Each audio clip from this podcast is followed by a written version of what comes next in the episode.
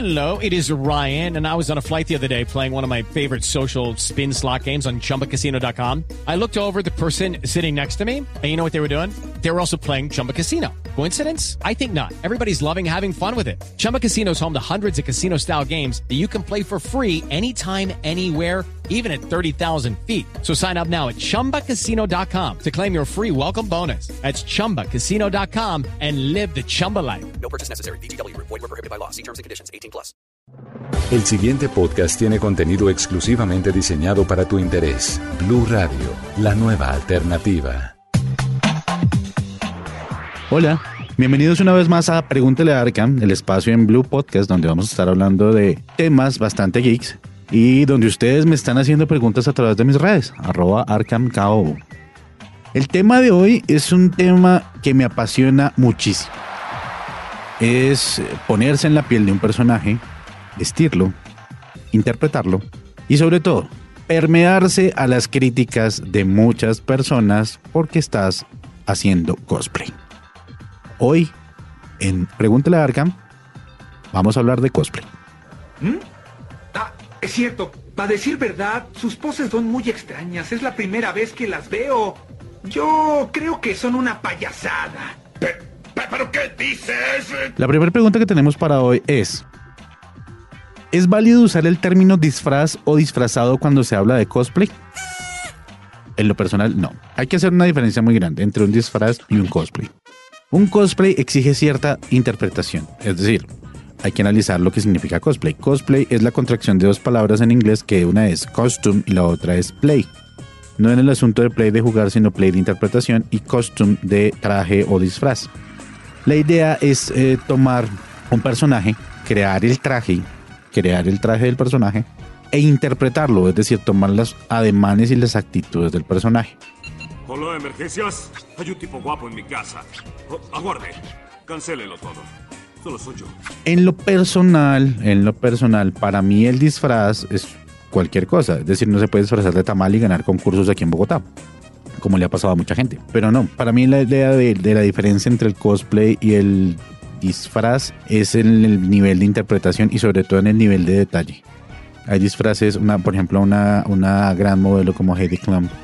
Esa mujer ya raya en el cosplay cuando, cuando va a una fiesta de disfraces en lo personal. Pero sigue siendo un disfraz. La siguiente pregunta es, ¿un cos sin play sigue siendo cosplay? Y si no, ¿debería ser castigado? Ok, hay que remitirnos a nuestra anterior pregunta. El cosplay como tal siempre tiene que tener cierto grado de interpretación, sea cual sea el medio editorial o el medio donde se esté presentando el cosplay. Y una de las cosas que hay que mirar primero, ¿cuál es el medio en el que me voy a presentar mi cosplay? ¿Es un, ¿Es un cosplay para presentación? Es decir, ¿tengo que hacer una presentación elaborada como en los concursos, mostrando una escena o es para una foto? Si es para una foto, hay que trabajar muchísimo en la expresión facial y en la expresión corporal, porque en una sola imagen tienes que mostrar que es el personaje. A darle átomos. A darle átomos. A darle átomos. A darle átomos. A darle átomos. A darle átomos. No da más. ¿Es un cosplay para pasar el tiempo, para pasar el rato? También, incluso en esos momentos, la interpretación es importante, porque le estás mostrando a otro aficionado a tu personaje y tienes que tomar los ademanes de él. Por eso es necesario que exista cierto nivel de investigación y cierto nivel de conocimiento sobre el personaje que estoy haciendo. No solo porque lo vi y me pareció bonito hacerlo, no, sino también investigar un poco la historia y el trasfondo del personaje y me parece bastante importante. Sabio espejo consejero. Saber quién es la más hermosa quiero. Bellísima eres tú, Majestad. Pero, ah, existe otro ser celestial. En el World Cosplay Summit, que es de alguna forma el mundial de cosplay que se realiza en Japón, conocido como el WCS, es bastante curioso que la puntuación para ellos no es tan importante la interpretación. Pero en otros eventos como se realiza en Latinoamérica, como el Yamato Cosplay Cup, sí es importante. Entonces también depende de los, de- depende de los concursos cuando ya es un nivel profesional. Pero en lo personal, a mí sí me parece que todos los cosplays, en cierto grado, tienen que tener una interpretación. Y sobre todo, tienen que tener una muy buena interpretación. Nuestra siguiente pregunta es, siempre se especula que para hacer cosplay es tener como el físico o el dinero suficiente para crear el traje muy bien. Pero lo que me inquieta es que empezando en el mundo del cosplay es necesario, lo dicho anteriormente, Ok, vamos a ser claros con el asunto. Depende también de qué nivel de cosplay estés manejando. Es decir, vas a hacer cosplay aficionado, que haz el cosplay con la mejor que tengas, de la mejor manera, pero si tú te estás profesionalizando, es decir, si quieres volverte una figura dentro del mundo del cosplay, tienes que empezar a trabajar muchísimo, tanto en la apariencia como en la, similitud del cuerpo, porque en últimas estás representando un personaje, es decir, seamos honestos, yo soy una persona que pesa 92 kilos más o menos, mido 1,70, pues ni modo que vaya a ser la mole. ¿sí? Es decir, tengo el peso, pero no tengo el físico. Pero es parte importante de que el físico se utilice para hacer cosplay. Hay un cosplayer colombiano que me parece increíble, es que se llama Willy, que hace un cosplay de Cusco es increíble porque él aprovechó precisamente sus rasgos faciales para hacer un cosplay y le queda perfecto. Es decir, un uso perfecto de lo que es el físico para hacer un cosplay. Eh, allá las, ya hay cosplayers internacionales, obviamente las sexy cosplayers como son Jessica Nigri o Yaya Han o, cualquiera de estas figuras, que ellas obviamente utilizan sus atributos, hacen unos hipersexualizados cosplay, pero porque sabemos que sus personajes son hipersexualizados. Es decir, una chica que esté haciendo un cosplay de poderosa que es un personaje que es bastante, que, tiene bastante gusto, pues obviamente tiene que tener alguna forma de rellenarse porque el personaje lo es. Y entonces es donde hay que, tiene que mirar, muy, ser muy claro cuál es el atributo físico que uno tiene, pero también darse cuenta de hacia dónde está enfocado el cosplay que quiero hacer. Quiero ser editorial de cosplay, tienes que ser como el de la foto, que cojan como referente tu cosplay y te digan, hey, si es bastante similar o no lo es. El dinero, el asunto del dinero también es una parte importante porque el cosplay no es un hobby barato. Un traje por barato te va a salir siempre en 200, 300 mil pesos, sin contar los accesorios si los mandas a hacer o no, o si los haces tú mismo. Igual los materiales te van a costar, el tiempo te va a costar. Entonces el cosplay no es precisamente un hobby barato. Pero sí hay que ser muy claro en eso hay que aprovechar muy bien las características físicas para hacer del personaje que yo quiero hacer. Pero si uno quiere hacer un cosplay que es o bastante fortachón o pues obviamente le haga un poquito de trabajo, como hace mi amigo Nicolás Trillos, que él va juicioso a su gimnasio para hacerlo. Yo sé que lo estás escuchando, Nicolás. Nuestra siguiente pregunta dice, ¿por qué piensan que para ser un buen cosplayer se debe seguir un estereotipo de belleza o de sexualidad? Ok, no siempre los buenos cosplayers se van hacia el canon de lo hipersexualizado o lo hiperbonito. De hecho, hay que hacer una división muy grande, es estar entre los cosplayers de armadura, que son cosplayers que hacen unas armaduras la cosa más absurda, como los amigos de Real Illusion, por ejemplo, con su Hulkbuster, una cosa absurda. También están, por ejemplo, los, los hermanos de Real Cave, que ellos, ellos hacen unos armored suits, unas, unas armaduras bajo los trajes, para que ellos se vean tan marcados como los superhéroes. Ellos están en forma, pero pues obviamente como para estos trajes lo hacen. Repetimos. Casos como por ejemplo Jessica Nigri o Yaya Han o las modelos cosplay, pues ellas tienen el físico y aprovechan para hacerlo personajes que son bastante sexys. Vivimos en un mundo que está muy sexualizado, vivimos en un mundo donde la sexualización de todo está en todos lados. Es decir, ustedes pueden ver eh, videojuegos y van a ver personajes, mujeres donde están casi que desnudas o peleando en traje de baño. Lo mismo tenemos a las superheroínas, o tenemos las armaduras. Una de las críticas más grandes que ha existido, por ejemplo, en los videojuegos es que las armaduras de mujer son realmente un bikini con metal. Tienen toda la razón. Es decir, sí es una crítica válida, pero llegamos al punto donde vemos eh, que pues, estos tipos de cosplayers tienen éxitos por eso porque son capaces de recrear ese tipo de cosas, pero no significa que no sean solamente los cánones que existen en el cosplay muchas veces, eh, por ejemplo, uno de los grandes ganadores del mundo en el WCS es Italia.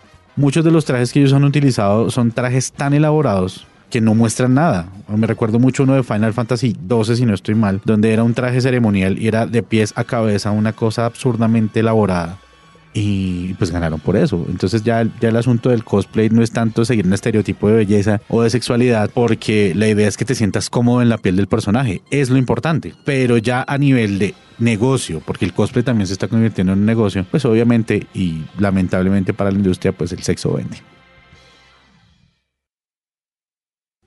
La siguiente pregunta, que está muy relacionada con el tema anterior, con la pregunta anterior, es ¿qué es más importante? ¿Qué tan sexy se ve el cosplay o qué tan bien interpreta el personaje? Vamos a lo mismo, es decir, el cosplay sexy casi que está interpretándose a sí mismo. Es decir, ya la sexualidad tiene que salir. Entonces, está, o sea, si, si no se ve sexy, pues no está representando al cosplay de manera adecuada. Las interpretaciones son, mm, deben ser en lo personal bastante fuertes para mí. Porque no por el hecho de que los trajes no sean necesarios, no, es decir, están en igualdad, sino que realmente necesitamos mostrar cómo los trajes resaltan. ¿sí? Es como resaltan, porque el, el resaltar el traje se puede dar con la interpretación. Para mí, en lo personal, desde el punto de vista de términos eh, competitivos, para mí es muy importante tanto el traje como la interpretación. Si el cosplay es sexy, obviamente la persona que esté interpretando el cosplay pues tiene que tener un cierto grado de sexualidad, de sensualidad, perdón, sería como lo más adecuado ahí para interpretarlo, porque si no, no está logrando lo que el personaje pide. La siguiente pregunta, yo creo que todos los cosplayers la conocen, pero la mayoría de personas no. Vamos a abandonar un poquito en este tema que me parece interesante y es, ¿qué tan permitido es en cosplay que se transgreda el género original de un personaje? De hecho, es muy común que exista en el cómic que se cree la versión femenina del personaje. Por ejemplo, Superman tiene a Supergirl, Batman tiene a Batgirl. Casi todos los personajes tienen su versión femenina. Entonces se puede hacer sin ningún problema. Eso es lo que se llama el gender bender. Es decir, cambiarle el género al personaje. Hemos visto, por ejemplo, muchos cosplayers. Por ejemplo, aquí en Colombia hay uno muy bueno que hacen cosplay de la Mujer Maravilla, que sería como el Hombre Maravilla. Lo hacen de una manera excelente y muy profesional. Se ven súper bonitos, se ven muy chéveres. Entonces es muy común. Además que pasa algo muy muy común en los cosplays cuando son personajes japoneses. Los personajes japoneses tienen los rasgos muy finos en comparación a lo que tenemos los latinos o que lo tienen los europeos haciendo una comparación. Y es muy común ver que hay chicas que hacen cosplay de chico porque les queda mejor. Entonces, el asunto del género y de las cosas en el cosplay a mí me parece una bobada. Porque en últimas, el asunto es que tú cojas un personaje que te guste y lo hagas. O sea, lo, lo puedas hacer. Es lo importante. Pero entonces, la idea es gozarse el cosplay. Pero sí, es muy permitido. Hay algunos concursos que no los permiten. Hay otros concursos que sí los permiten. Eso también varía de acuerdo a las reglas. Pero en lo personal, a mí el gender bender y el, el swap gender me parece una cosa súper interesante del, del cosplay.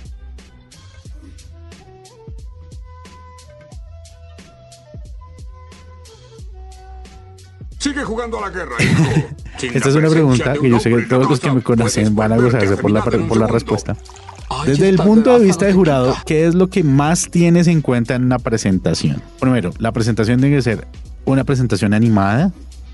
Sí, animada, es decir, hay personas que, que cogen un personaje y es lo más de bonito el personaje y escogen el momento más íntimo y personal, que es cuatro horas hablando. Por favor, no hagan eso. La presentación tiene que ser animada, tiene que ser dinámica, tiene que mostrar al personaje siendo el personaje. Si es un personaje que pelea, lo ideal sería mostrarlo peleando. Yo sé, es complicado, pero es parte de la exigencia de ser cosplayer.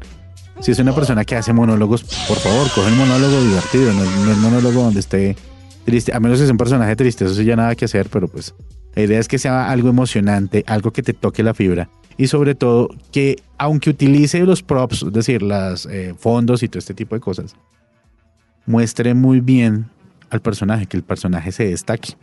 Si es una presentación, hemos hablado mucho del cosplay individual, pero si es una presentación en parejas, por Dios, que exista química entre el uno y el otro.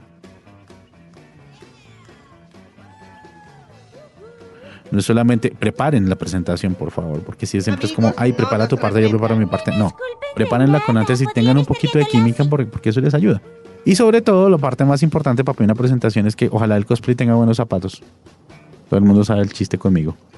Bueno, continuamos con la siguiente pregunta es, ¿cómo contribuye la competitividad en la expansión del cosplay nacional? Hay que tener en cuenta que el concurso es, eh, nos muestra siempre el top de tops. Es decir, los concursos siempre nos van a mostrar a los mejores de los mejores. Siempre que veamos un buen cosplayer, alguna persona va a decir, yo quiero hacer esto, o va a decirlo de manera, con, todo el orgullo, yo puedo hacerlo mejor.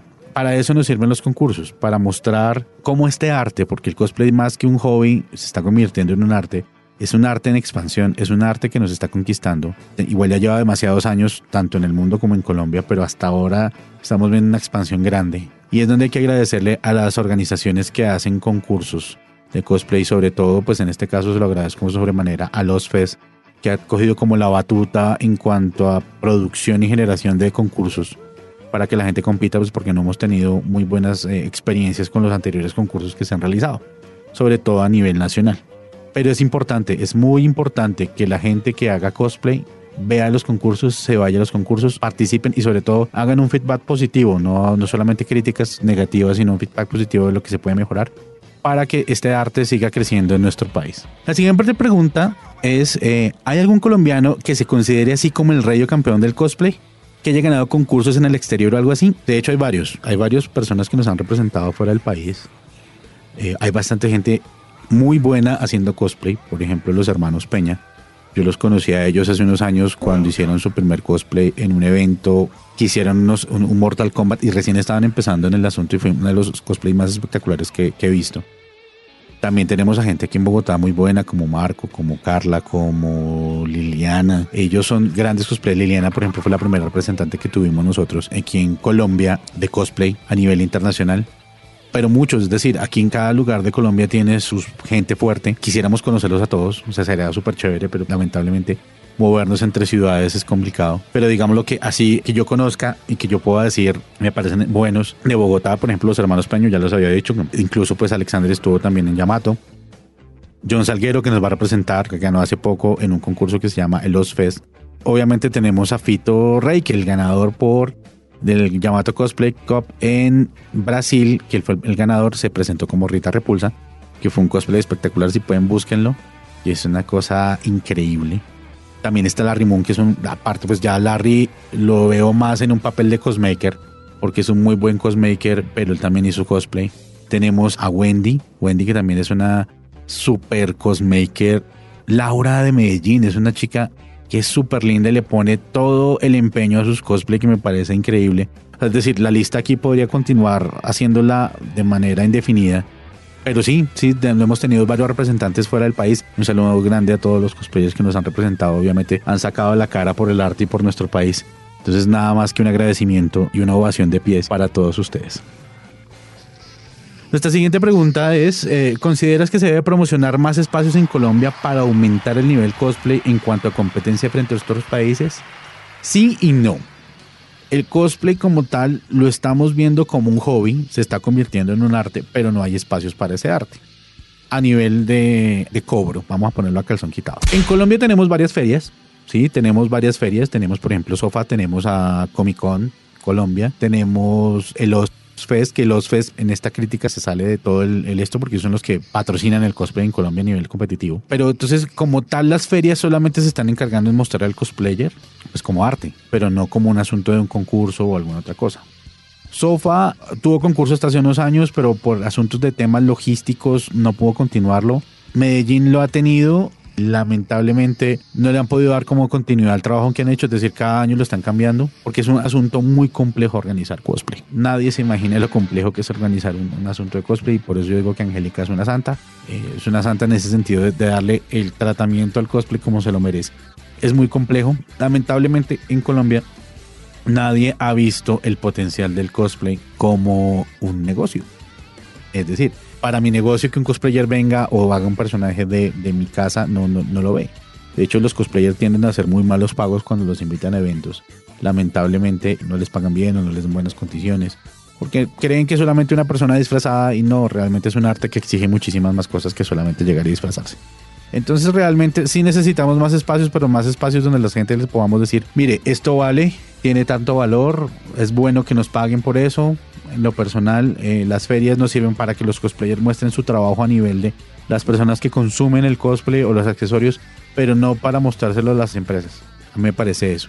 Entonces es bueno empezar a crear sus propios espacios para ello. Bueno, nuestra siguiente pregunta, eh, yo sé que me la debe estar haciendo alguien que me conoce sobremanera, pero por favor no pienses mal de mí.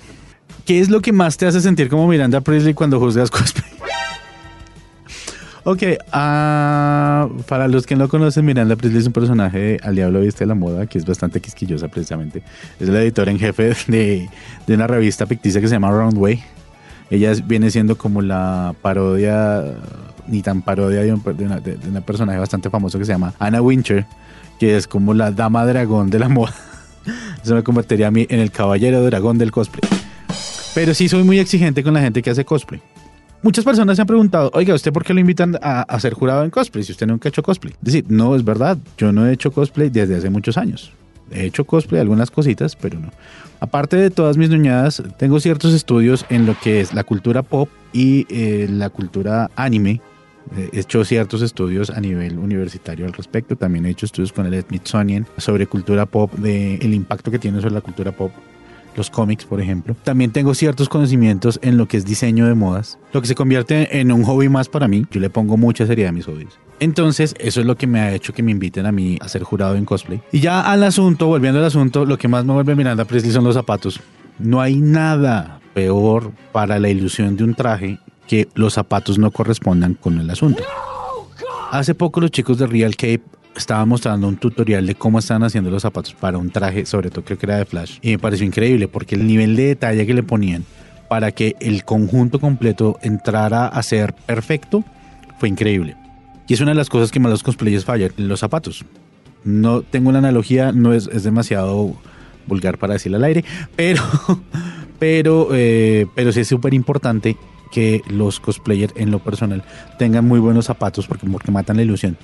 Matan la ilusión totalmente. Entonces, eso es lo que me hace Miranda Priestley cuando juzgo un cosplay. Bueno, otra pregunta personal también, pues me pareció chévere contarlas. ¿Alguna vez ha tenido ganas de hacer cosplay y de quién? Mucha gente me ha dicho, ¿para cuándo hace un cosplay de Batman? Y yo les digo, bueno, míreme el físico, es decir, soy un tipo que mide 1,70, pesa 90 kilos, ¿sí? Es decir, soy más agua que persona, entonces obviamente no va a ser un cosplay de Batman. Hay que tener en cuenta el físico. Dicen, ¿qué personaje haría? Yo haría un cosplay de Mr. Satan. Me parece que tengo el físico adecuado para hacerlo. No tengo la altura tal vez, pero tengo como el físico para hacerle la cara bonachona cuando quiero tener cara buena persona. Entonces, si yo hiciera un cosplay en este momento de mi vida, sería Mr. Satan. Ese sería como el cosplay que yo haría. La siguiente pregunta es, ¿qué consejos le darías a alguien que quiere iniciar en el mundo del cosplay? Uno, analice su físico, vea qué personajes le pueden quedar. Dos, la utilización de materiales es importante, es decir, si vas a hacer un cosplay de tela, por favor utiliza materiales que no brillen, materiales que no vayan a dañar tus fotos porque las fotos son importantes. Tercero, cuarto, quinto, sexto, lo más importante, divertirse. El cosplay es divertido, tiene que ser divertido. Es un espacio donde nos estamos divirtiendo, donde estamos jugando a ser otra persona. Lo importante es eso, diviértete. Otro paso también, asesórate. Busca gente que ya ha hecho cosplay y te ayude a hacer tus trajes. Si tú no sabes hacer trajes, contrata a alguien que te ayude con eso o busca un amigo que lo haga, pero no trates de hacerlo tan artesanalmente porque a veces no funciona. El cosplay debe ser pulido, es un arte que exige perfección y pulimiento. Entonces sí es importante que las personas que van a empezar en el cosplay tengan en cuenta eso. Y lo otro también es, sean abiertos a las críticas. Si una persona eh, te dice, no, tu peluca tal vez no te sirva, podrías hacerle esto a tu peluca, esos comentarios, ese feedback positivo te puede hacer. También blíndate con los comentarios malintencionados lamentablemente, dentro de las comunidades que están alrededor, tanto de videojuegos como gamer, sobre todo la gamer, pero está volviendo como una cosa muy parecida en la, parte de cosplay. Existen personas que son demasiado tóxicas con sus comentarios. Si tú haces un cosplay por divertirte, lo primero que tienes que hacer es divertirte. Es decir, no hay crítica a más absurda de que te quedó mal, no te quedó bien. Es decir, uno sabe muy bien cuando algo le queda mal o le queda bien. Pero si es un para competición, sí tienes que tener en cuenta una cosa que te van a juzgar y sea abierto a las críticas que te están haciendo. Porque precisamente lo que están haciendo es que van a elegir al mejor del mejor. Y no se puede dejar a la suerte, un detalle que es de mucho trabajo. Por último, una pregunta para mi amigo Nicolás Trillos, que él es un cosplayer eh, aficionado que trata de hacer varios cosplays durante el año. Está tratando de hacer un cosplay y me pregunta que para cuándo su six pack. Le respondo cuando trabajes más en tu físico. Entonces, lo mismo viene para todos. Si ustedes eh, quieren hacer un cosplay, sean consecuentes con su cuerpo.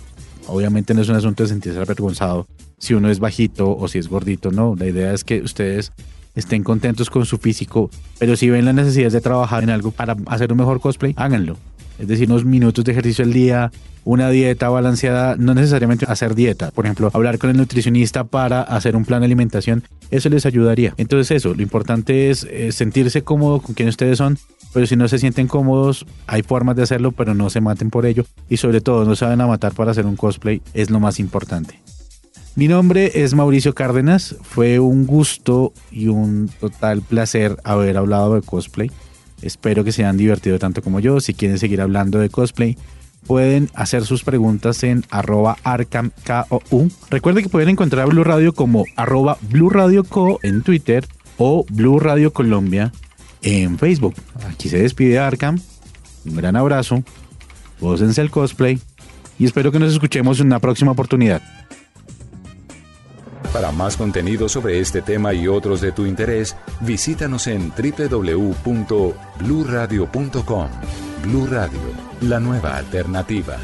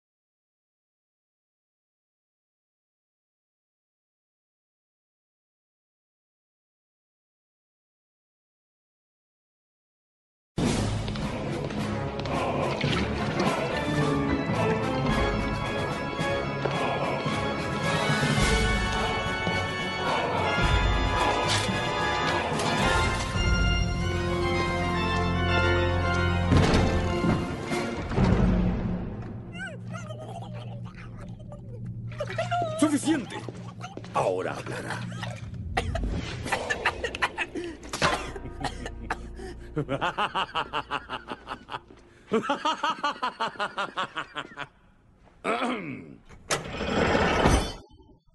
Corre, corre, corre, que nadie te pueda alcanzar. No me podrás atrapar. Soy el hombre de jengibre. ¡Eres un monstruo! El único monstruo aquí eres tú. Tú y esos personajes de cuentos de hadas que arruinan mi mundo perfecto. Ahora dime, ¿dónde están los otros? ¡Cerdo! He tratado de ser paciente con ustedes, pero mi paciencia ha llegado a su límite. Dime o te arrancaré. No, los botones no. No mis botones. De gomita. Entonces cuéntame quién los oculta. De acuerdo. Te lo cuento. ¿Tú conoces a Pimpón? ¿A Pimpón? Sí, Pimpón. Sí, es un muñeco muy guapo y de cartón. Sí. Se lava su carita con agua y con jabón. ¿Con agua y con jabón? Sí, se lava la carita. Se lava la carita con agua y con jabón. Milord, lo encontramos. ¿Y qué están esperando? ¡Tráiganlo!